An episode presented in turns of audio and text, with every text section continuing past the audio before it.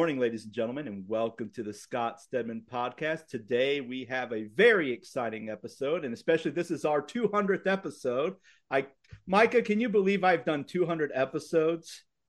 I was wondering when that was going to come up because you were like 180. We talked about 180 over the summer or the spring or something, and it kind of just snuck up on us. Yeah, it snuck up. It's here.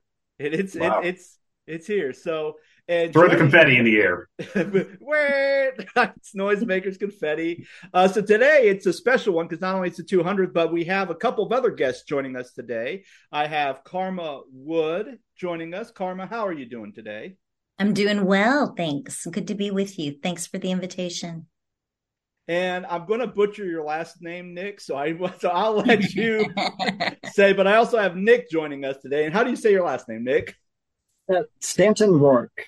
Stanton Roark. It's, okay, uh, that's what I thought. Yeah, but it's a hy- hyphenated name. I know. I'm I've been known to butcher people's names, so it's like if I'm not comfortable, I'm just going to let you say it.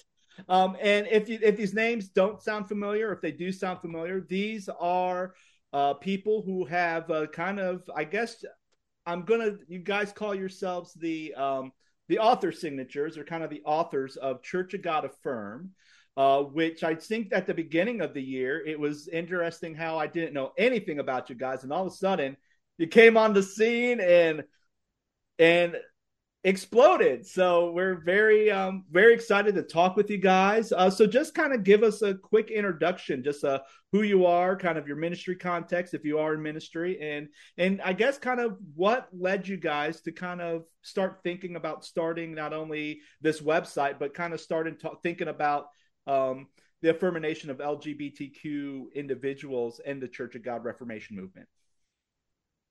Nic, you want me to start, or you want to yeah. start? Well, you're you're sort of the catalyst, so yeah. okay, ahead. okay, I'm going to start.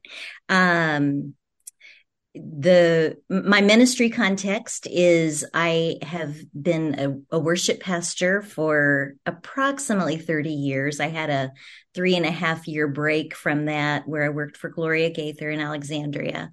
But I am a co-founder of the Mountain Park Church in Phoenix, Arizona. And I was there for 17 years. And then I moved to back to Anderson because family lived here and I worked for Gloria, and then I interviewed at Park Place and have been the worship pastor for Park Place for the past 14 years and am recently retired from that role.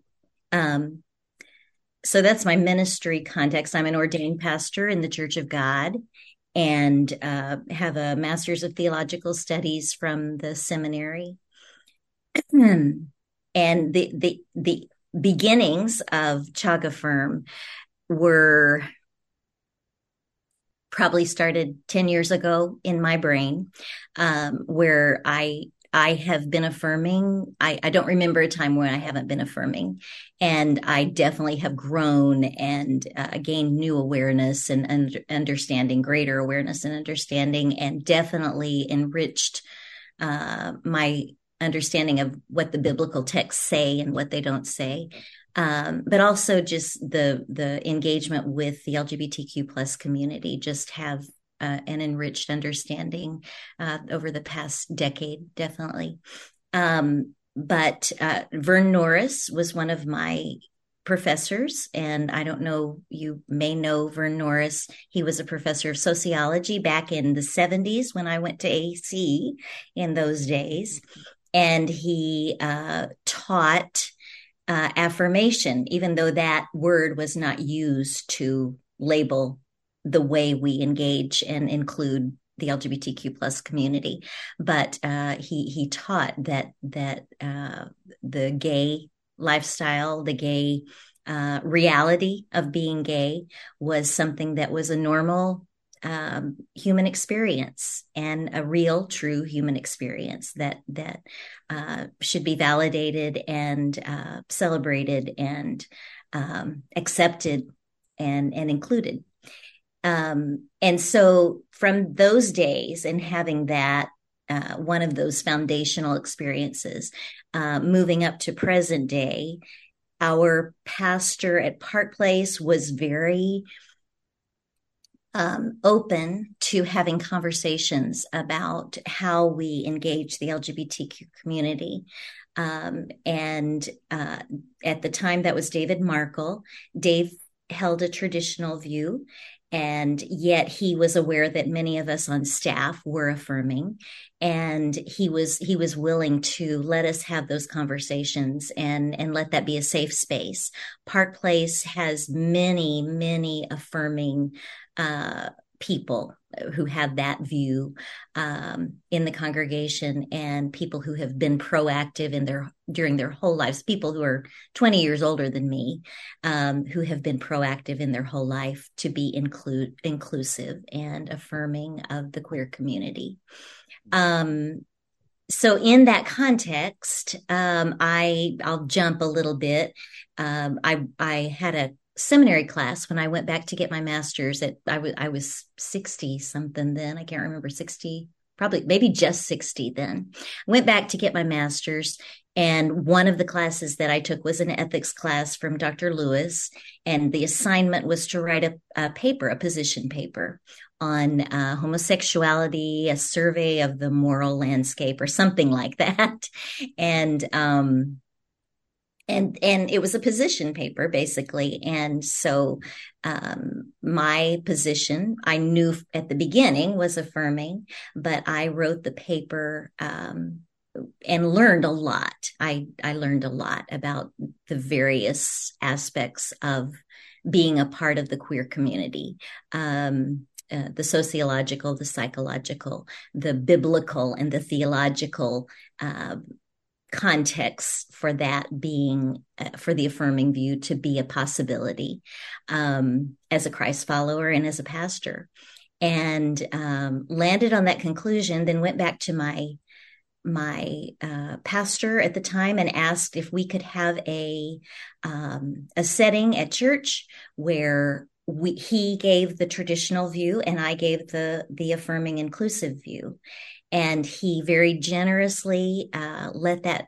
be uh, a setting that we provided. It wasn't a Sunday morning, but uh, on a Sunday evening in a in a more um, more casual setting, um, we we basically presented those two views as Christians, as Christ followers, um, and used biblical uh, biblical foundations for both. Uh, we talked some about the experiential and and that kind of thing, but most of it was biblical, theological um, basis for the possibility of the different views, and um, and so the congregation was had the option of, of coming and listening. We had a, a, great turnout for that, as you can imagine, because it's something that the church is is fully engaged in these days, and um, and that that gave me um, just an encouragement, and I I, I really um, claim that the Holy Spirit was that encourager. Um, it, that was a seed that opened that open door to have that conversation in a setting like Park Place that does that is willing to have some of those hard conversations uh, without necessarily having to land uh, all in the same space and and leave some things kind of undone on the edges. And um, so so when i was heading towards retirement i prayed about okay what would my um, what would my retirement look like and the church graciously granted me a sabbatical right before I retired, which is, you know, kind of not, it's not what you're supposed to do. Yeah, but I had, nice. I, it's not what you're supposed to do, but they were great. I, my, you know, I, I was, I was, I had earned a sabbatical, but you know, you don't do that before you retire. So, but anyway, they gave it to me. So in my sabbatical proposal, it was primarily to explore uh, more reading, um, and uh, more understanding of the queer community and of the biblical foundations of an affirming view and a theological context for that. And also to be proactive in moving into, um, first of all, being honest with my with my higher ups you know uh, we we have been so um, don't ask don't tell really i mean we've been just as poor at that as the military which is just it, it is i mean i you know i don't want to get heavy right at the beginning but i'm going to get heavy. It's hypocrisy. It's hypocrisy. And um and that was just so just had been disingenuine for me for a long time. So though i had a circle of people who knew i was affirming and inclusive and i never kept it a secret i thought you know what as a, an ordained church of god pastor i'm going to write so that was part of my sabbatical proposal our board asked that I not write to the higher ups while I was still employed by Park Place. but after I, I had done lots of reading, lot, uh, the other things that were on my sabbatical proposal uh, having to do with the LGBTQ community, um, I after I was retired, I wrote a letter, just a personal letter to uh, Jim Lyon, and four other uh, four other of our top leaders in the Church of God. And these are all, you know, I, I, don't want to say they're best buddies, but these are friends. You know, these are people who I call friends, and I, I have a relationship with them. And so it wasn't like I was just shooting something out. I, I was I felt like I was saying something to people who I consider to be friends. And I just stated my for myself this is i am an affirming uh, and inclusive person as a pastor. I think that there's biblical basis for this.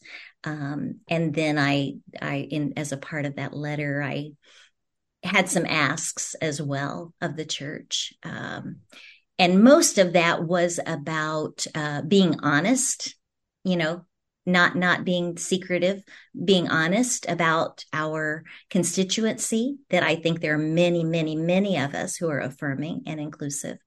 And um, being more open to the community the lgbtq plus community being even even if we don't land on the same place theologically we have done a horrendous job of our care for this community uh, we've done the opposite of that.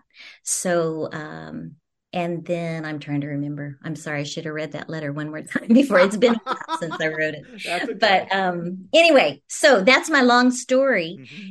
And then again, praying. Okay, what's next? I got I got responses from you know just good leader responses, uh, diplomatic responses, but but positive responses from the people that I wrote to. You know, nobody said, "Yeah, we agree with you." I mean, nobody was there, but um, uh, positive, encouraging responses. And then I, I prayed and I said, you know, uh, Lord, how, what is the next prompt? What's the next step? And I felt very clear that the next step was some kind of a collaborative effort with people other than myself. Mm-hmm. And I prayed to be inspired um, of who those names might be. Nic was one of those people. Nic and I had met at seminary when I went back. Um, he was in in getting his um, MTS as well, and um, yeah. So so CHOG Affirm. Those were the those were the beginnings of CHOG Affirm. CHOG Affirm didn't exist before that collaborative thing happened but the the catalyst piece you know that it was it was for me born out of a, a holy spirit prompt um, at many junctures yeah. several junctures yeah. so thanks for letting me tell the long story that's okay it gives us hey it makes everything else a little bit more smoother, right? For the ride. Okay. okay. Out right away. So Nic, um, you know, you and Carma met at uh I'm assuming the SOT or somewhere else and SOT. Right. So that's the school of theology for people who may not who are non Church of God people. Um, so kind of talk a little bit about that meeting with Carma and kind of your involvement in the CHOG Affirm. Sure. I'm I'm thinking about you know how how our critics are going to hear that entire backstory and everything leading up to it. And, and I can see somebody coming away with blame Anderson College and the SOT, blame Park Place, and then blame these leaders who, when when Carma wrote to them, gave encouraging responses instead of slapping her down and saying, "You absolutely cannot hold these kinds of views, and if you do hold them, don't say anything." Right? I'm thinking about. Well, I'm that. sure if we look in uh, the archives, there's probably lots of Church of God controversies outside of the LGBTQ area. oh, there there sure there sure have been, um, but you know, speaking of uh, Vern Norris, who who Carma mentioned was her sociology professor at Anderson College, uh, he enters into this in a big way for the the impetus for for CHOG Affirm um, because he for for years and especially into his 90s was every year by the end of his life every year was writing to GA to the general director uh, with this request that we have kind of left unfinished business in 79 when we passed the first resolution. Uh, we have this unfinished business and we've never actually undergone theological study of this issue right? Mm-hmm. We just sort of passed a resolution saying, yeah, we uh, we are on this side of this issue. Uh, and there was talk at the time of having a task force uh, or of using the um, Commission on Social Issues to do a study. And they did some incipient research on this, but were disbanded before any kind of official study came out of it. And in the last years of his life, every single year he wrote and just kind of got brushed aside, never really got a response, right? And then uh, he died uh, in um, uh, you know, not of COVID, but subsequent to the COVID pandemic. And that it was really in his sort of memory and carrying on his work that I came into the project and said, yeah, this is something like he's not going to be able to write his letter next year. Mm-hmm. Right. And that really meant something to me. Um, just kind of watching him from a distance, you know, I didn't know him very well, but I was so inspired by his, uh, by his legacy and by someone who was so you know ahead of the curve that in the in the 60s and 70s he was advocating for you know scientific uh, anthropological understanding of uh, same gender attraction you know homosexuality in the parlance of the day. Um, not just uh, you can hear my new puppy i apologize. Oh, um, but you know not just uh, you know, following the the winds of uh, you know what's what's trendy these days, what direction is this is the society moving in, but um, really putting his his career, his position at risk uh, for something that didn't directly affect him was really inspired by uh, his understanding of the gospel calling us to to love, right? Um, and so that was a lot of my impetus coming into it. But so this is um, you know late last year, early this year we start meeting the the six of us who are the the authors team listed on the page. Um, and some of them I knew before, some of them I didn't, but we immediately begin gelling, discussing, talking, and we have, you know, we have different ideas for, like, really, we, we met without a clear agenda or idea in advance, like what we're going to be doing. We're just like, let's see. Um, and we bat around the idea of, well, do we write a letter? You know, corporately write a letter that we just, you know, do what Vern Norris had been doing, right? It's just somebody else is doing it now. Um, or do we try to go to the General Assembly and put for, put a resolution um, on the table? Or do we just sort of go public with this and have a sort of stand up and be counted campaign? And obviously, that's the that's the direction that we landed on. Um, Carma had mentioned, you know, now I want to talk a little bit about like the content of CHOG Affirm and the statement and the website. Uh, but you know, Carma had mentioned she uh, wrote this paper in this class. I I was in that class either a year or two years after she was, and it was the same like final project, right? Like look at like look at this as a moral issue informed by scripture, exegesis, hermeneutics, uh, and and and sort of make that your a, a, case study of the method that we had been doing in the ethics class that semester. Um, and the conclusions that I came came away with in that were three items. One, and tailored specifically to the Church of God, but the, specifically the Church of God should first of all absolutely stand up for the civil rights of mm-hmm. LGBTQ people, um, the right to marry and all of the inheritance stuff, tax stuff, all the stuff that sort of at that point set, felt like settled, uh, settled policy of the United States. Now, almost 10 years later, it's the pendulum's kind of swinging back the other way. It doesn't feel quite so obvious that those things are uh, written in stone, right? But at the time, that's felt sort of settled, and it felt like sort of an easy ask to say we should, you know, we should support anti-discrimination laws and things like that. And then second, that the Church of God should take a um, sort of agree to disagree position for members, not members, but you know, Church of God people, uh, ordained ministers. In the same way, the analogy I drew was to, you know, the Church of God has a pacifist heritage. Uh, the Church of God Peace Fellowship and the kind of early pacifist position of the Church of God, which gave way to sort of the standard evangelical support of of military. But we still have in the Church of God pacifists and military chaplains. And they can coexist even within a congregation, but also each congregation can kind of uh, steer itself in terms of which which direction they pursue and um, and embrace, uh, and that uh, affirmation should be in the same you know, same category. And then third, that Church of God should become fully affirming. Right. Mm-hmm. And I put them in that order because I think the first one is an easy ask. And I think the second one is uh, a more difficult ask, but well within kind of the already established uh, tradition of the Church of God. And the third one is kind of pie in the sky. Uh, it, that's a very difficult ask, and I don't know if that's coming in the hmm. uh, in, in, my lifetime, even. You know, but so I kind of ordered them that way, and that really that ended up kind of structuring how the statement itself was reflected, right? So we have these three sections of the statement and, and the, they kind of do those ask for those three things or, or state in a positive sense those three things uh, in that order in the idea that well one is achievable one is more difficult and one is aspirational mm-hmm. Mm-hmm. yeah yeah so yeah and it, i think what's interesting is you know about this creation is it's not like it's just like oh we're just gonna throw something at the wall and see what happens like there's been Mm-mm.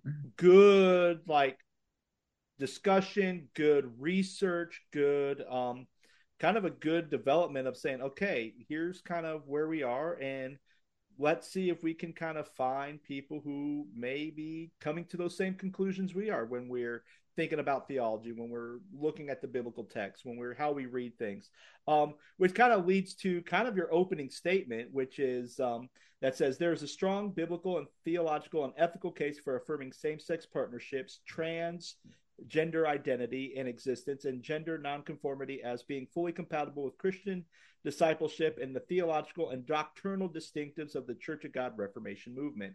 So when you say that and someone goes, okay, well, what's your you know, what's your biblical case? What's your ethical case? What's your theological case? Like, like when people ask that question, you know, what, what's, how, how do you direct people or what would you, how would you go about saying like, well, here's kind of how we see this on a theological level. How, here's how we've come to this conclusion on a biblical level. So kind of walk me uh, through that steps. Cause even just kind of browsing through your website when I first looked at it, it's like, I don't really see the scriptures or or the theology. I mean, but I do see a good history of where you know you mentioned 1979, or I think that's the correct date, and then just kind of all the letters and the conversations that you've kind of sent to Church God Ministries since forth of let's let's have this conversation about the aff- affirming of LGBTQ. Nic, go ahead and jump into that, and I'll chime in. Sure. Well, we were, you know, very intentional about emphasizing biblical, theological, and ethical because we think that they really are three interlocking but separate uh, discussions. And we put them in that order because for most uh, uppercase E evangelicals and also lowercase e evangelicals, and for the Church of God, uh, that tends to take primacy, right? Um, but we also were deliberate about not trying to build in build that case into the statement or even the website uh, initially because we don't even among the six of us let alone among the broader you know we, we hope that hundreds of people would uh, find this and and sign it and agree with it. And but even among the six of us we don't all hold the, an identical case. We don't wouldn't make the case in the same way um, because we have different accounts of scripture and the way that scripture reflects the mind of God and the way that scripture should uh, inform the ethics and theology of the church uh, and the degree to which it should be uh, handled literally versus as literature. Yeah, like we have disagreements yeah. even among six of us over that, right? And so, you know, something you come away with really quickly if you get into the discussion is it's there's not a traditional biblical case and an affirming biblical case. There are numerous traditional cases, right? Like um, it, the theology of the body of, of St. John Paul II is different from the conservative theology of a Stanley Grenz, which is different from the kind of fundamentalist theology of a Robert Gagnon, which is uh, different from the kind of complementarian theology of a Wayne Grudem. They would all we would all lump them into the traditional side because they agree on this conclusion that yeah, uh, same-sex relationships are bad. Uh, but that conclusion doesn't follow from all the same premises or the same readings of the, of the Bible, right? And so there are actually interlocking sets of traditional biblical arguments, and there are also interlocking sets of of, affirming arguments, right? And so if you look at um, like Matthew Vines works from essentially a literalistic uh, evangelical account of you know the authority of scripture, the literal interpretation of it. Mm. He just says that these passages don't, the passages that are commonly used, the clobber passages or the seven or whatever you want to call them, don't actually uh, address what we in modern society recognize as uh, consensual, loving, same sex relationships, right? Like that's just not the target of those passages and that they didn't have a concept of sexual orientation and that therefore when we work in our modern uh, idiom and do have that concept that really it's just it's it doesn't map onto the terrain of what we're discussing at all right? Um, so that's that's one way to approach it but that's not the way that all of us approach it um, a I think something closer to what most of us would hold is the trajectory uh, hermeneutic or the redemptive arc um, hermeneutic that says that you know the literal proscriptions and admonitions of the Bible um, are not the primary thing to follow, but instead kind of chart the narrative or the big picture of the Bible forward. And you know, the, the the Bible does teach in many places the submission of women to men and does teach the naturalness of slavery as an institution. But if you look at the trajectory of it on forward, that you arrive at a um, at a hermeneutic, at an interpretation of those passages that says that the bigger themes, the more operative themes are um, our love, our grace, are the uh, image of God reflected in all people, um, are the um, dissolution of hierarchy, including uh, the hierarchy that's reflected in a patriarchal society between men and women, but that a sort of knock on effect of that is the dissolution of the uh, immorality or impurity or perversity of a same gender relationship because that's not actually in violation of some natural order of the hierarchy of men and women. If that is what um, the prohibitions in the Bible are based on. And that for me is, you know, kind of the critical thing that you have to do when you're doing biblical analysis is separate. Uh, so this is kind of separate from trajectory, but is compatible with it.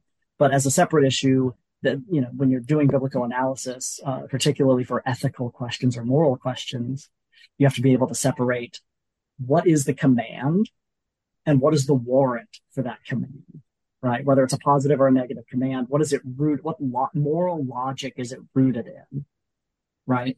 Um, and that brings us into the more you know, broad or open areas of the moral question or the ethical question and the theological question, um, which to varying degrees rely on your reading of scripture, your interpretation of scripture, which passages you do and don't apply to the question, you know, how you translate arsenokoitais and all of that kind of relies on that, but also relies on uh, these kind of broader ethical frameworks, right? So it, it gets very, very, very complicated very fast when you're trying to genuinely dig into the discussion, right? Mm-hmm.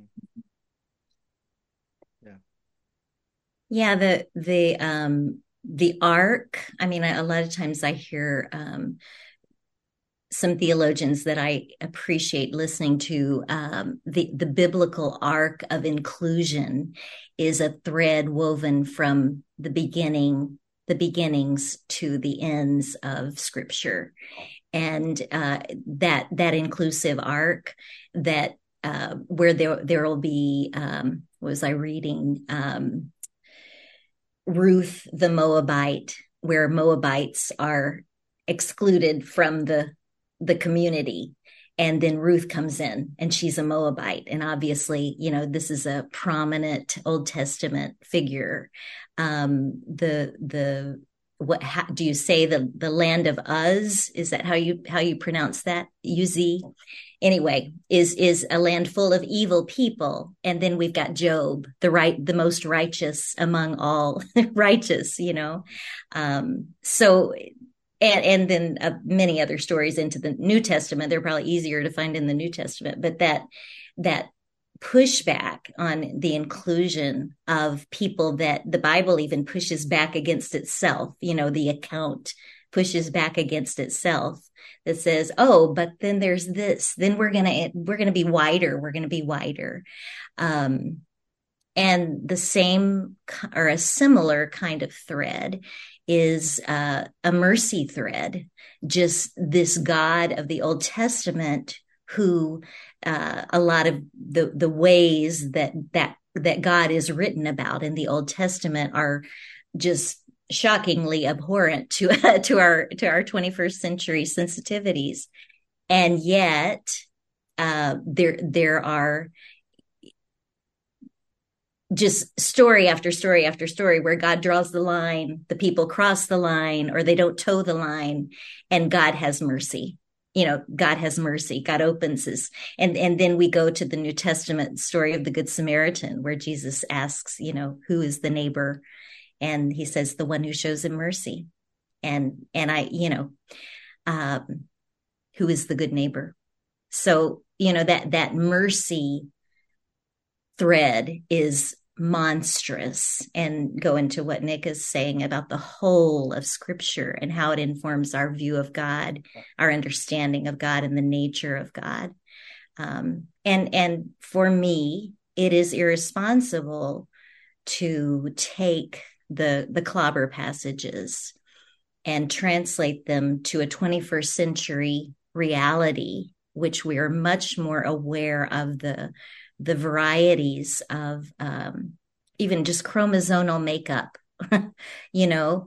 Um, we have more awareness of of what makes up the our identities and our orientation and uh, and to translate those few verses you know relatively few verses and to just pick them up without any kind of looking at the historical context um, before we do that, before we translate for the 21st century, um, is irresponsible to me as, as a Christ follower, as a person who uh, really has great respect for Holy Scripture. Yeah, and I think, and I think just when you think about just the biblical aspect of everything, uh, one thing that my one of my professors, uh, L. Daniel Hawk, over at Ashland, uh, one of the things he always says when he talks about biblical studies and studying the Bible, he says sometimes the best way to study the Bible is in community, um, having dialogue, having conversation. Because even if we're reading a passage like one of those, like you know, clobber passages, and we're reading it and we're diving and we're talking about the different aspects or word studies or what and cultural significance you know there may be a time where we might be whoa whoa whoa whoa whoa and here's what my resource says here's what your resource says here's what we're finding but as we discuss in community we're starting to get more of a richness and a better understanding of what's happening and i mm. think that's something where your casual conversation with somebody is not going to go there because i think there's your casual church person probably unless they really want to go deep, they probably will. But if they don't, they just want to deal with stuff that's on the surface. And sometimes, you know, conversations I've had where I've discussed certain passages, I go, well, let's kind of talk about this, and they're like, oh no, no, like they don't want to, they don't want to go there. Um, when I think about the idea of, um, you know, I think of how people look at the Bible or how they look at the world through a different lens. And I've always fall back to the Wesleyan quadrilateral of looking at things through scripture, mm-hmm. reason, tradition, and then there's experience.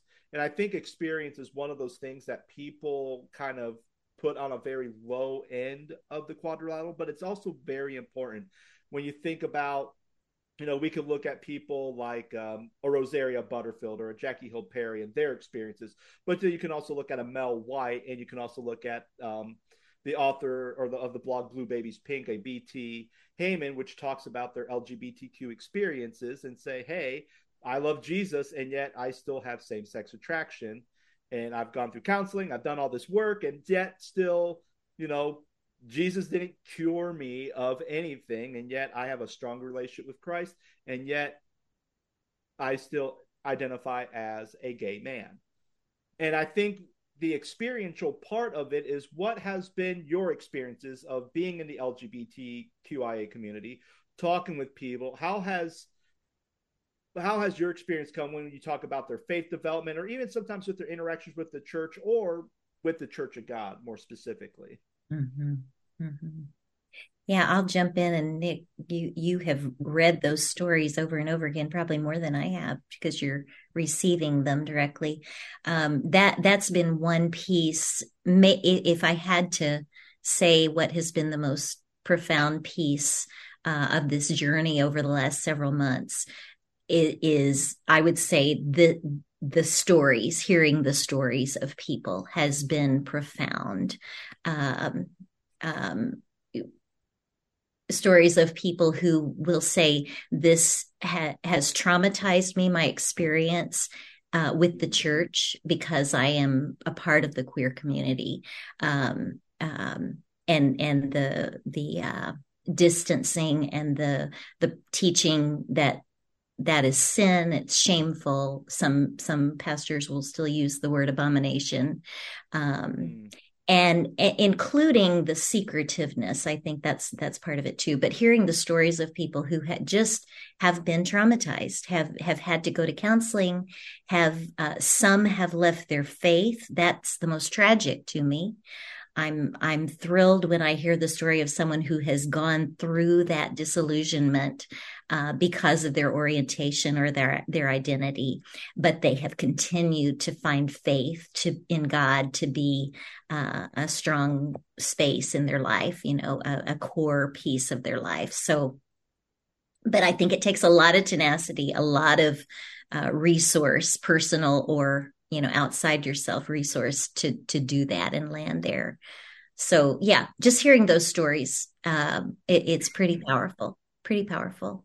Hmm. I mean, it, yeah, no, I, have I've been really blown away by how significant just just what little we've done, which is essentially to put up a website with a statement. But you know, I'm such a results oriented person that I think, well, this will matter if something good comes of it, right? But it, so it really took me off guard how just significant that act alone, just the visibility of it has been for so many people who have contacted us, uh, including signers, but also some non-signers, right? People who can't sign for various reasons or people, you know, who are, are themselves queer Christians, but are not Church of God in their background. And so they don't have any place to sign or don't feel that they have any place to sign.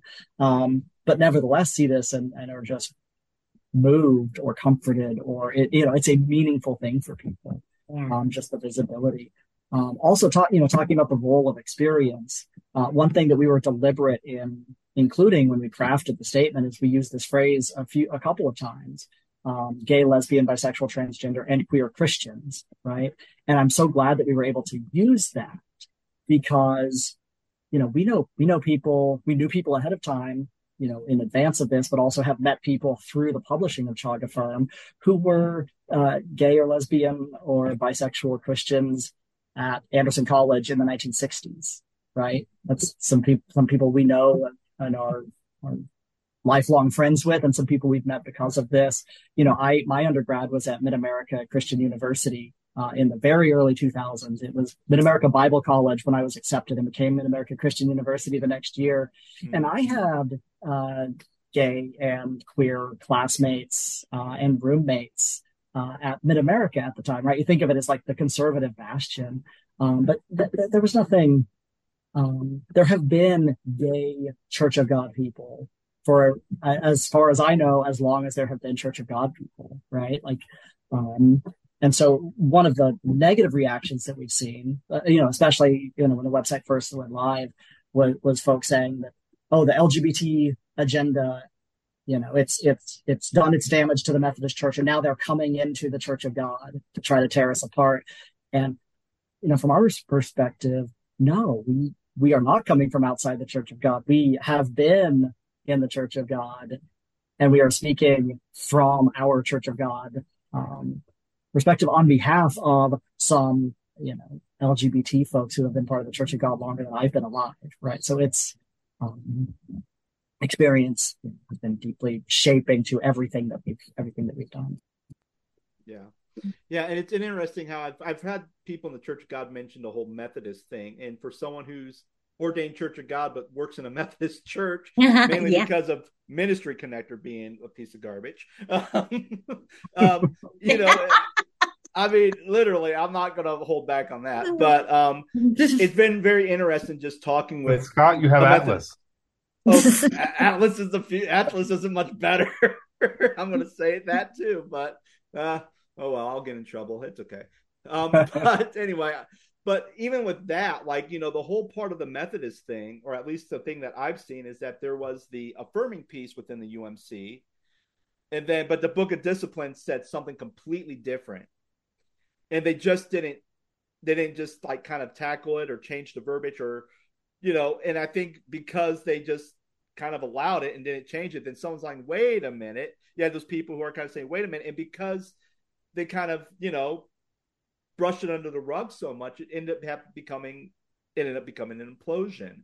Where I feel like just from your examples of, hey, you know, this professor's been writing a letter.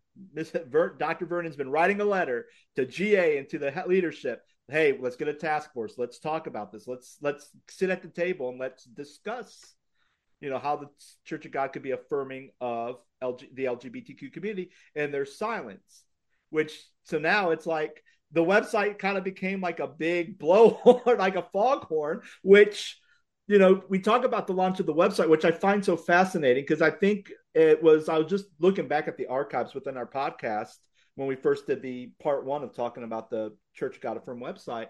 And that was like May. And I still remember we posted whatever podcast we did before that one. And all of a sudden, weird cryptic social media posts. There's a group of people that say they're with us, but they're not. If you want official news of what the Church of God believes, this is the what Facebook page you want to be on it. And I'm thinking, what the heck are they talking about? like I had no clue. And then when someone posted the Church of God Affirm link on there in the comments, I'm like, oh, what's this? And I click on it and I'm like, oh, okay. And I remember reading it and looking at the signatures. And I think at that time, besides the author signatures and the initial signatures, the active signatures was pretty small. I can't remember. And I remember looking through there, it's like all right, I recognize one or two people. And then by the time me and Micah recorded that first podcast, I'm looking back through the signatures. I'm like, oh, I there's more people who signed this thing. there's like more people. And even now I'm looking through there. I'm like, oh, that that's a new name I've seen. I know that person. And so it it almost kind of became a big um it it it's I, I, hate to say it, but I think the Church of God kind of did you guys a favor by alluding to something that was like, what are they talking about? Huh? Because, you know, people are gossipy and they want to know. So, since the launch of this website, what has been kind of the response you have gotten from, you know, not only other Church of God pastors and leaders, but even people like outside? And Nic, you kind of hit on that a little bit, but what has been kind of more reaction after this kind of became well known now and it's out to now everybody knows about it?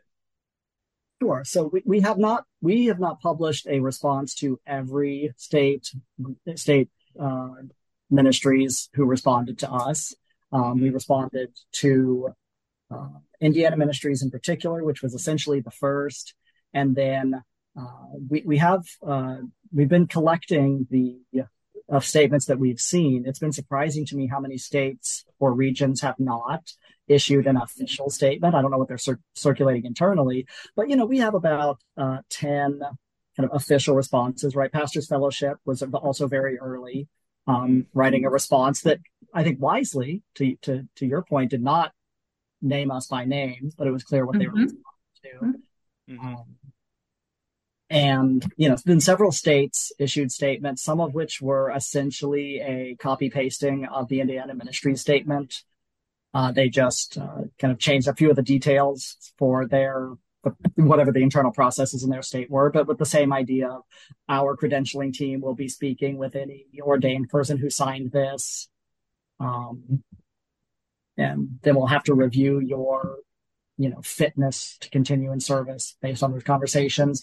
But a few states issued completely independent statements that they actually wrote themselves. Uh, and of those, at least one was much more uh, negative and aggressive than the Indiana ministry statement, and was in fact very critical of Church of God Ministries, the national leadership, for some of the things that, that you've pointed out on your podcast, for the way that they responded cryptically at first, and then also for not immediately condemning it and coming down very negatively against it. So at least one state was sort of mm. CHOG Affirm is bad, and also national leadership is bad for not crushing CHOG Affirm as you know stolidly as they could have, right? So those yeah. are kind of some of the official statements. We're also aware of you know some states and, and regions who didn't issue official statements but did have you know immediately began having internal meetings with their pastors their state leadership and came to the conclusion that we are going to make it a matter of indifference and our and our pastors are free to sign or not as they choose um mm. but you know aired less publicly which you know that yeah. kind of thing.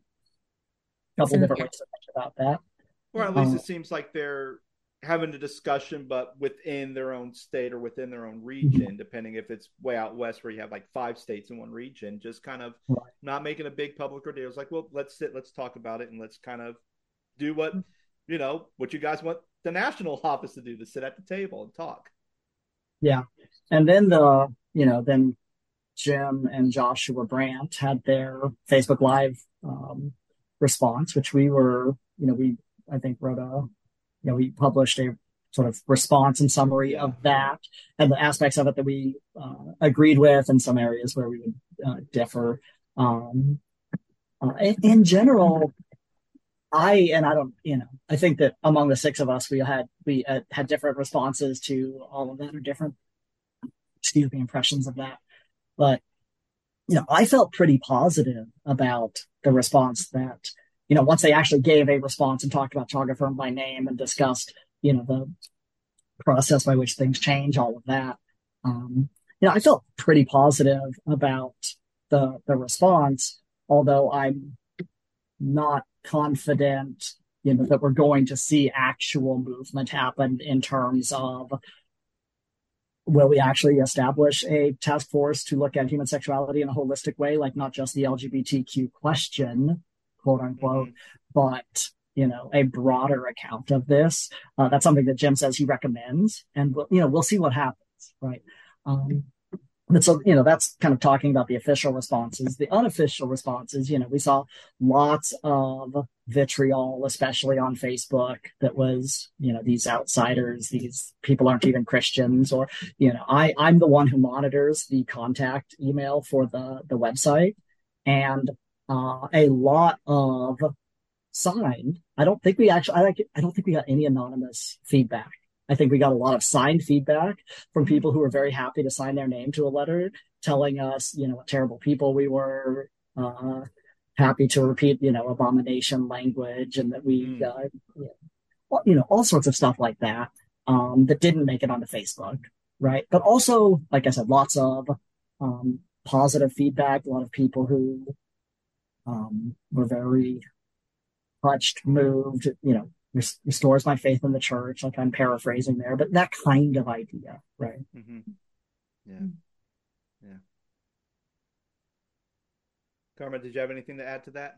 Um, I don't think I have anything to add. I'm just I'm just thinking here as I as I listen. Um, for CHOG Affirm, it's kind of like we've got a couple paths going where there there is there is a hope and and it you know it's a hope that that's I should I don't want to say that's all it is because hope can be really big, but there is a hope that this voice can uh, create positive conversation, mm-hmm. increased understanding, increased awareness and education, uh, uh, increased um, digging in to scripture uh, in in a holistic way, in a healthy way.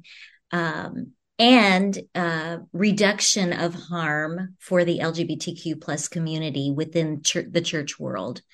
Um, so th- there, there is a, a lot of hope that this voice will help do that.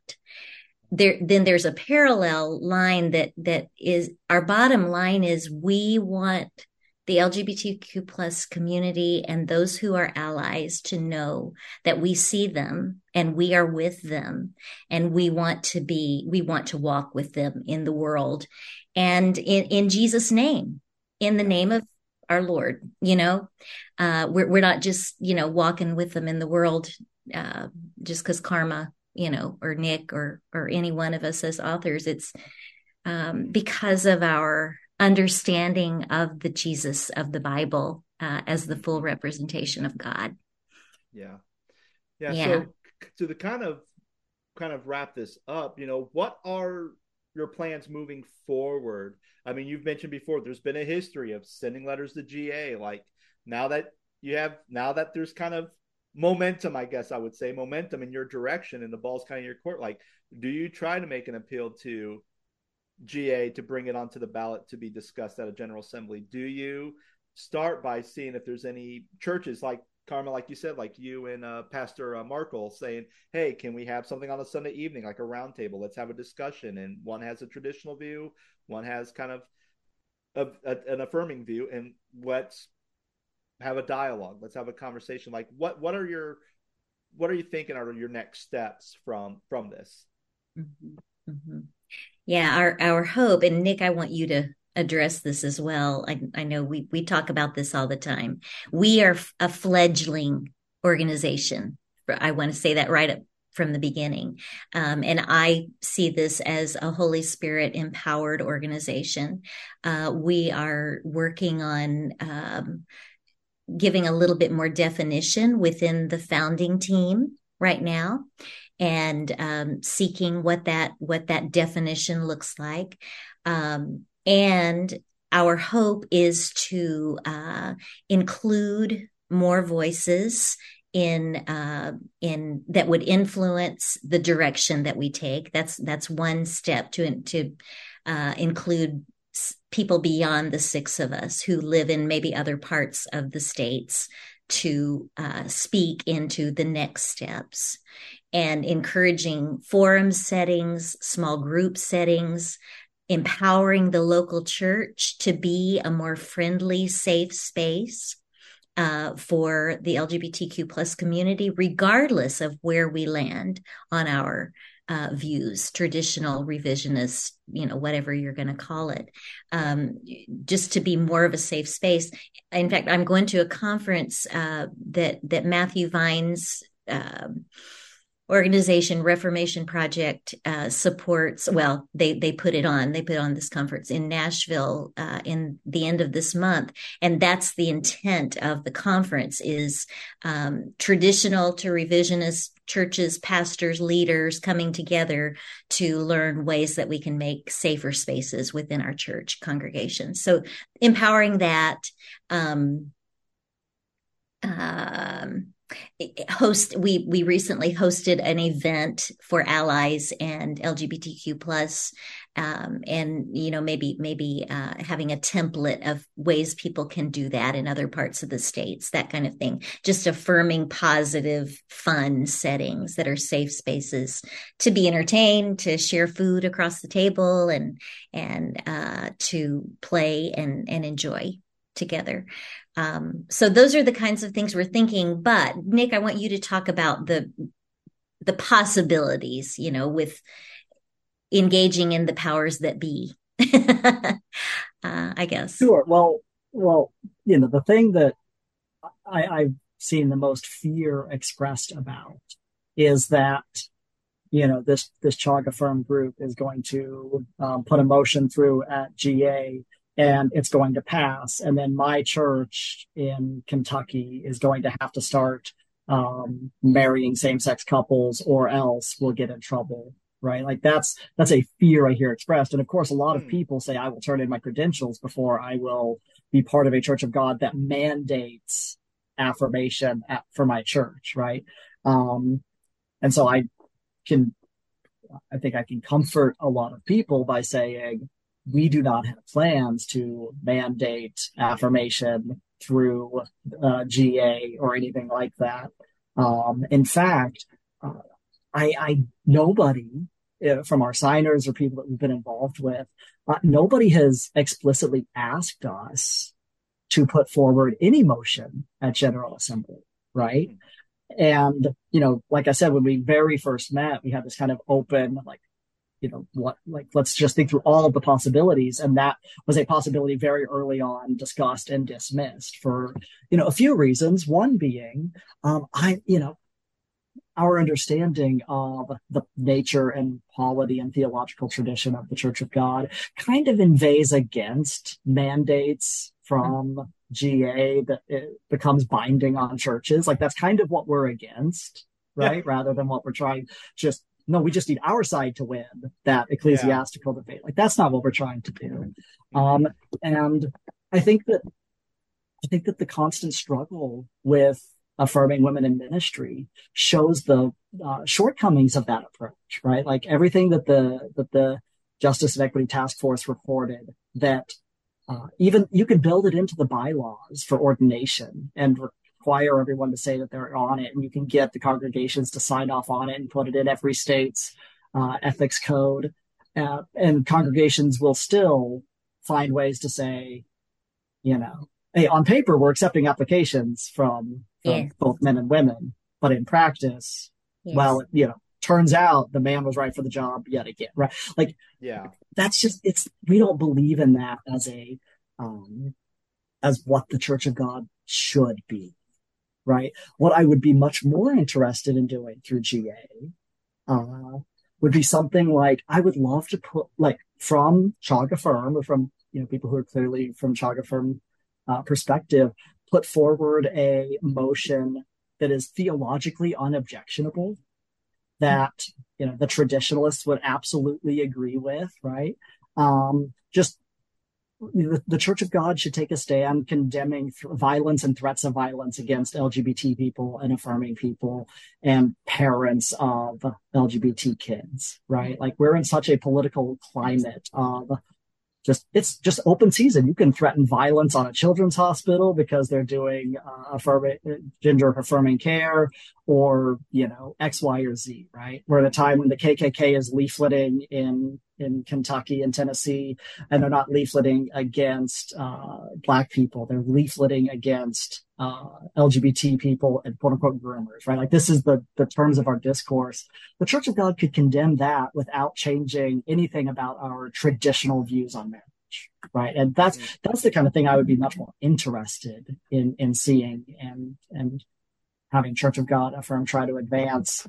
Um, what we're most interested in is not like changing the way you are conducting your congregation um, in terms of whether or not you're doing same-sex marriages or not, or have a gay pastor or not. Um, but you know, we're we're at this point most interested in being a, a durable, persistent voice that is you know cutting above the silence and the culture of silence that has sort of just pretended that LGBT Christians and affirming Christians have never existed in the Church of God, right? So just being visible and also creating something that exists beyond the six of us, right? Like after we're all, you know, retired from doing this kind of work. Um, and also, yeah, spreads across space as well. So we would love for this to be something that kind of replicates and we have, yeah, like you said, have similar discussions in congreg- in Church of God congregations all across the country, not to come to one conclusion or the other, but just just to model we can have these conversations and not excommunicate one another. So hmm. I'm not concerned that there's going to be a church split over this. Right. I, I hope I'm not preempting the next question. Uh, that's something that people express fear about.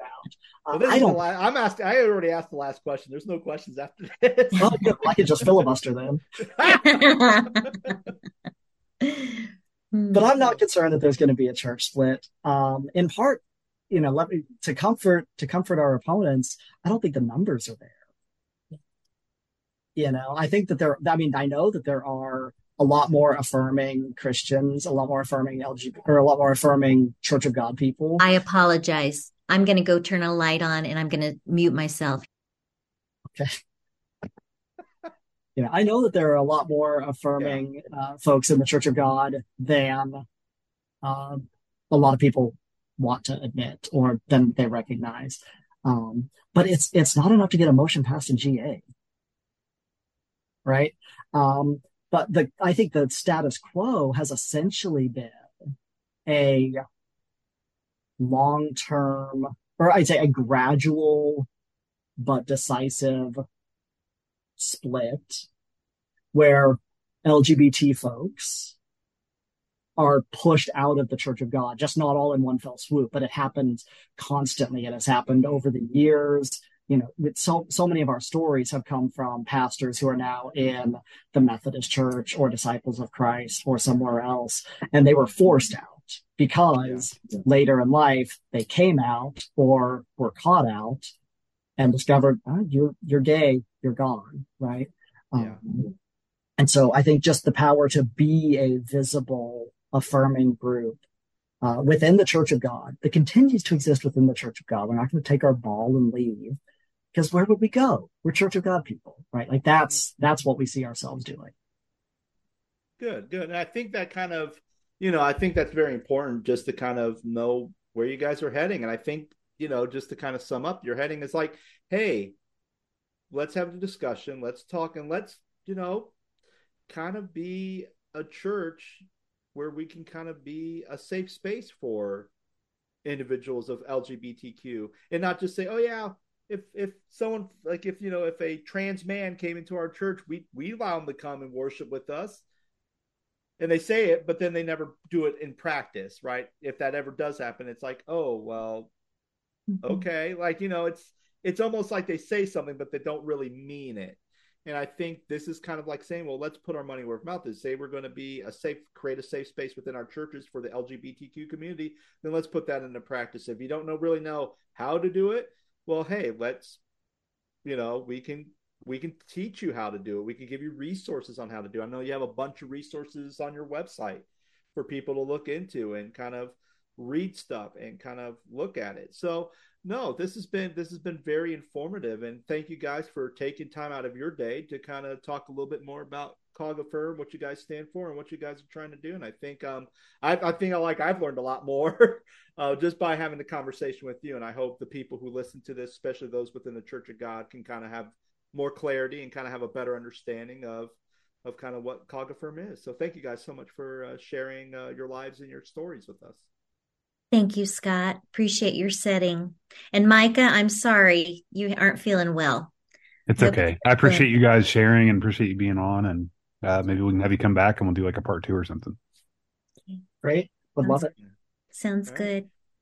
And everybody, thank you so much for listening. Hopefully you found this podcast helpful. And if you enjoy this podcast, feel free to, you know, give us a five star review or give us a one star review if you absolutely hate this podcast. Like I'm not going to tell you what to do.